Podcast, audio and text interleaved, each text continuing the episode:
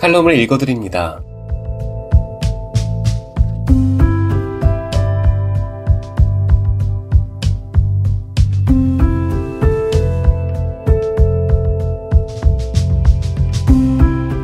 청취자 여러분 안녕하세요. 10월 16일 일요일 칼럼을 읽어드립니다. 게스터 이호준입니다.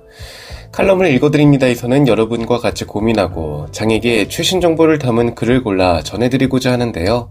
그럼 바로 오늘의 칼럼 만나보시죠.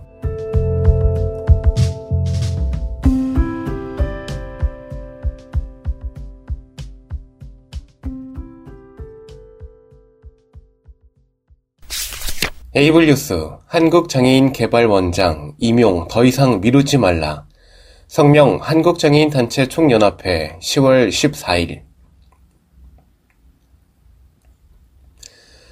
한국장애인 개발원은 보건복지부 산하기관으로 장애인 복지의 총책을 맡고 있는 유일한 기관이다.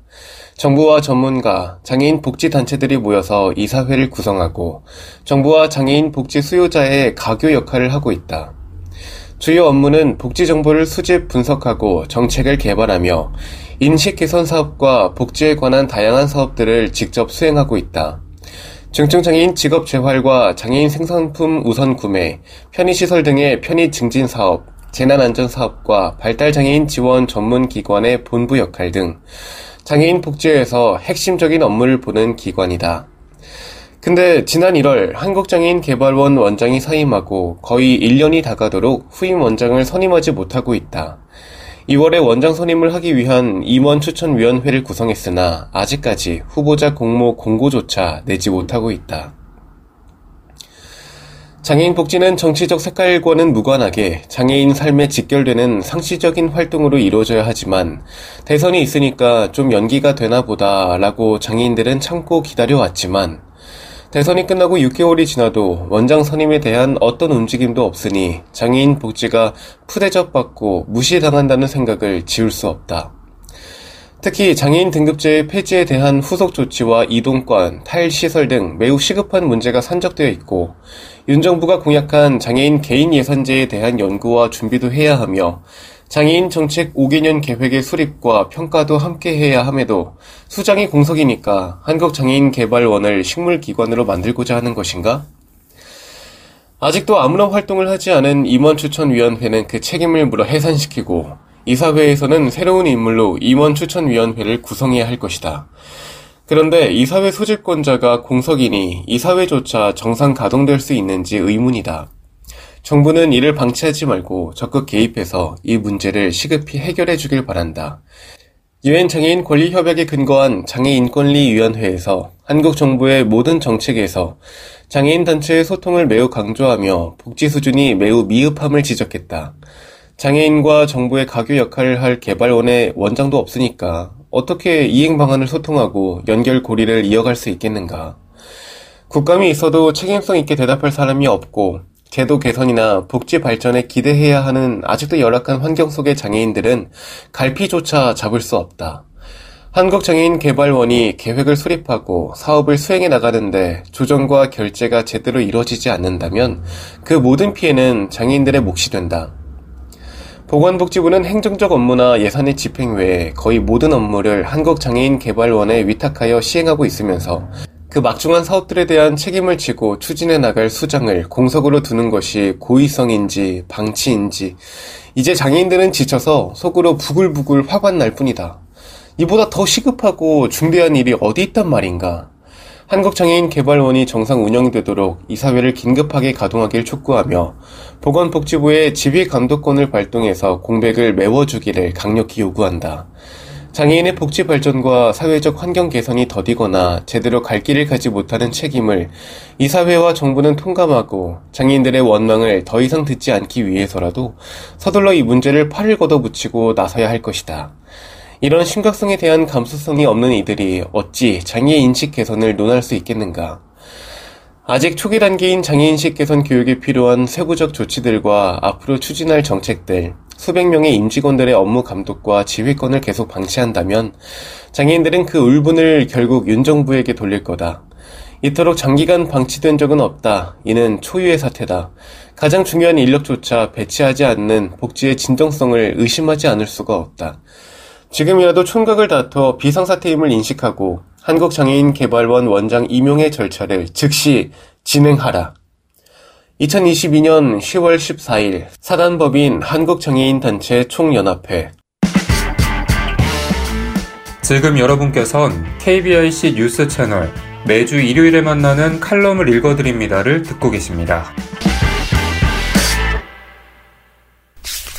한결의 홍은전 칼럼 잘못된 만남 홍은전 작가 인권 동물권 기록 활동가 요즘 장애인 운동을 하는 비장애인 활동가들을 인터뷰한다. 장애인 운동은 비장애 중심 사회가 가리고 지우는 장애인을 선명하게 드러내는 운동이므로 이 과정에서 비장애인은 역설적이고 필연적으로 가려지고 지워진다.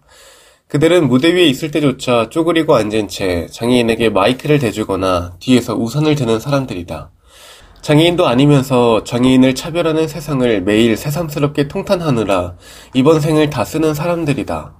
그들에게 이 운동을 왜 하는지, 왜 떠나지 못했는지 같은 질문을 하면서 올 여름을 보냈다. 동경하는 활동가 대구 진라라 비장애인 야학 교장 조민재에게 묻자 그는 심플하게 대답했다. 선배를 잘못 만나서요. 조민재는 2003년 대구대학교 특수교육과에 입학했다. 가정 형편이 넉넉지 않았던 그는 장애인 룸메이트를 하면 기숙사에 계속 지낼 수 있다는 말을 듣고 곧바로 신청했다. 민재는 기숙사에서 운명의 선배를 만났다. 근육 장애인이었던 선배는 허름한 자기 방 침대 위에 밥상을 편 채 앉아 있었다. 밥상엔 길 잃은 어린 양을 인도하는 예수님이 그려져 있었고 그 위엔 소주가 담긴 2리터 페트병이 있었다. 선배는 소주를 병째로 들이켜며 걸걸한 목소리로 말했다. 신입생이야? 인사해봐. 서른아홉의 민재가 말했다. 어, 충격이었죠. 장애인은 다 착한 줄 알았는데 가치관이 다 흔들렸다 할까? 전혀 착할 것 같지 않은 그 선배는 학내 장애 인권 운동 리더 노금호였다. 2006년 학교를 졸업하고 본격적으로 장애인 운동을 하겠다며 기숙사를 떠날 때 금호 얼굴엔 패기가 넘쳤다. 하지만 얼마 뒤 사정이 급격히 나빠졌다. 함께 살기로 했던 비장애인 룸메이트에게 사정이 생기는 바람에 운동은커녕 밥 먹고 화장실 가는 일마저 어려워진 것이다. 커다랗던 선배가 학교를 떠나자 처절한 중증 장애인으로 쪼그라드는 걸 보는 민재의 마음이 좋지 않았다.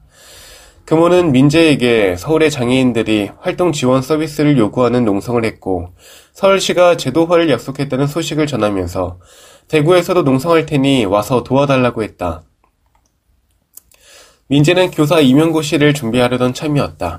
하지만 금호는 가장 낮은 목소리를 대변하던 헌신적인 리더였고 민재가 어려울 때 장학금을 알아봐주던 고마운 선배였다.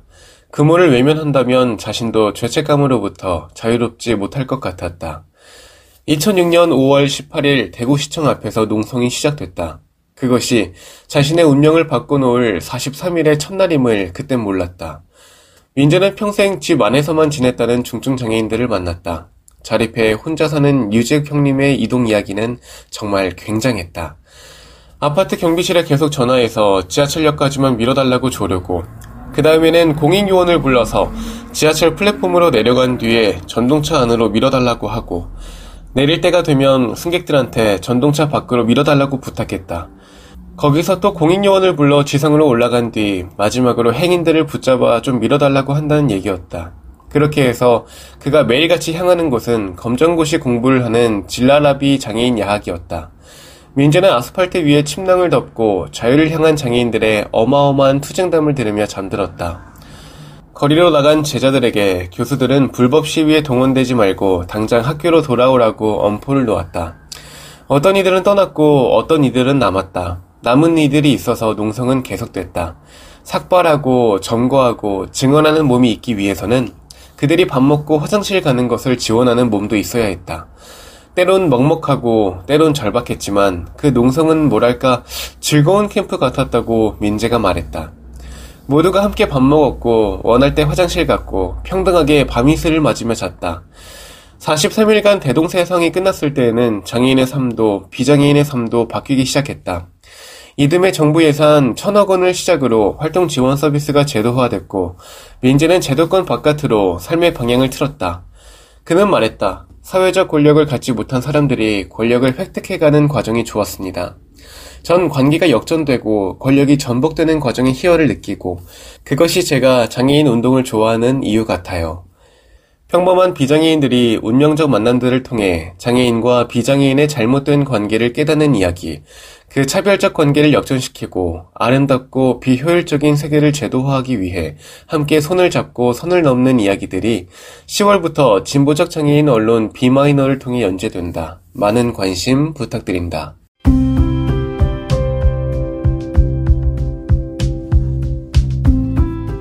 10월 16일 일요일 칼럼을 읽어드립니다. 오늘 준비한 소식은 여기까지입니다.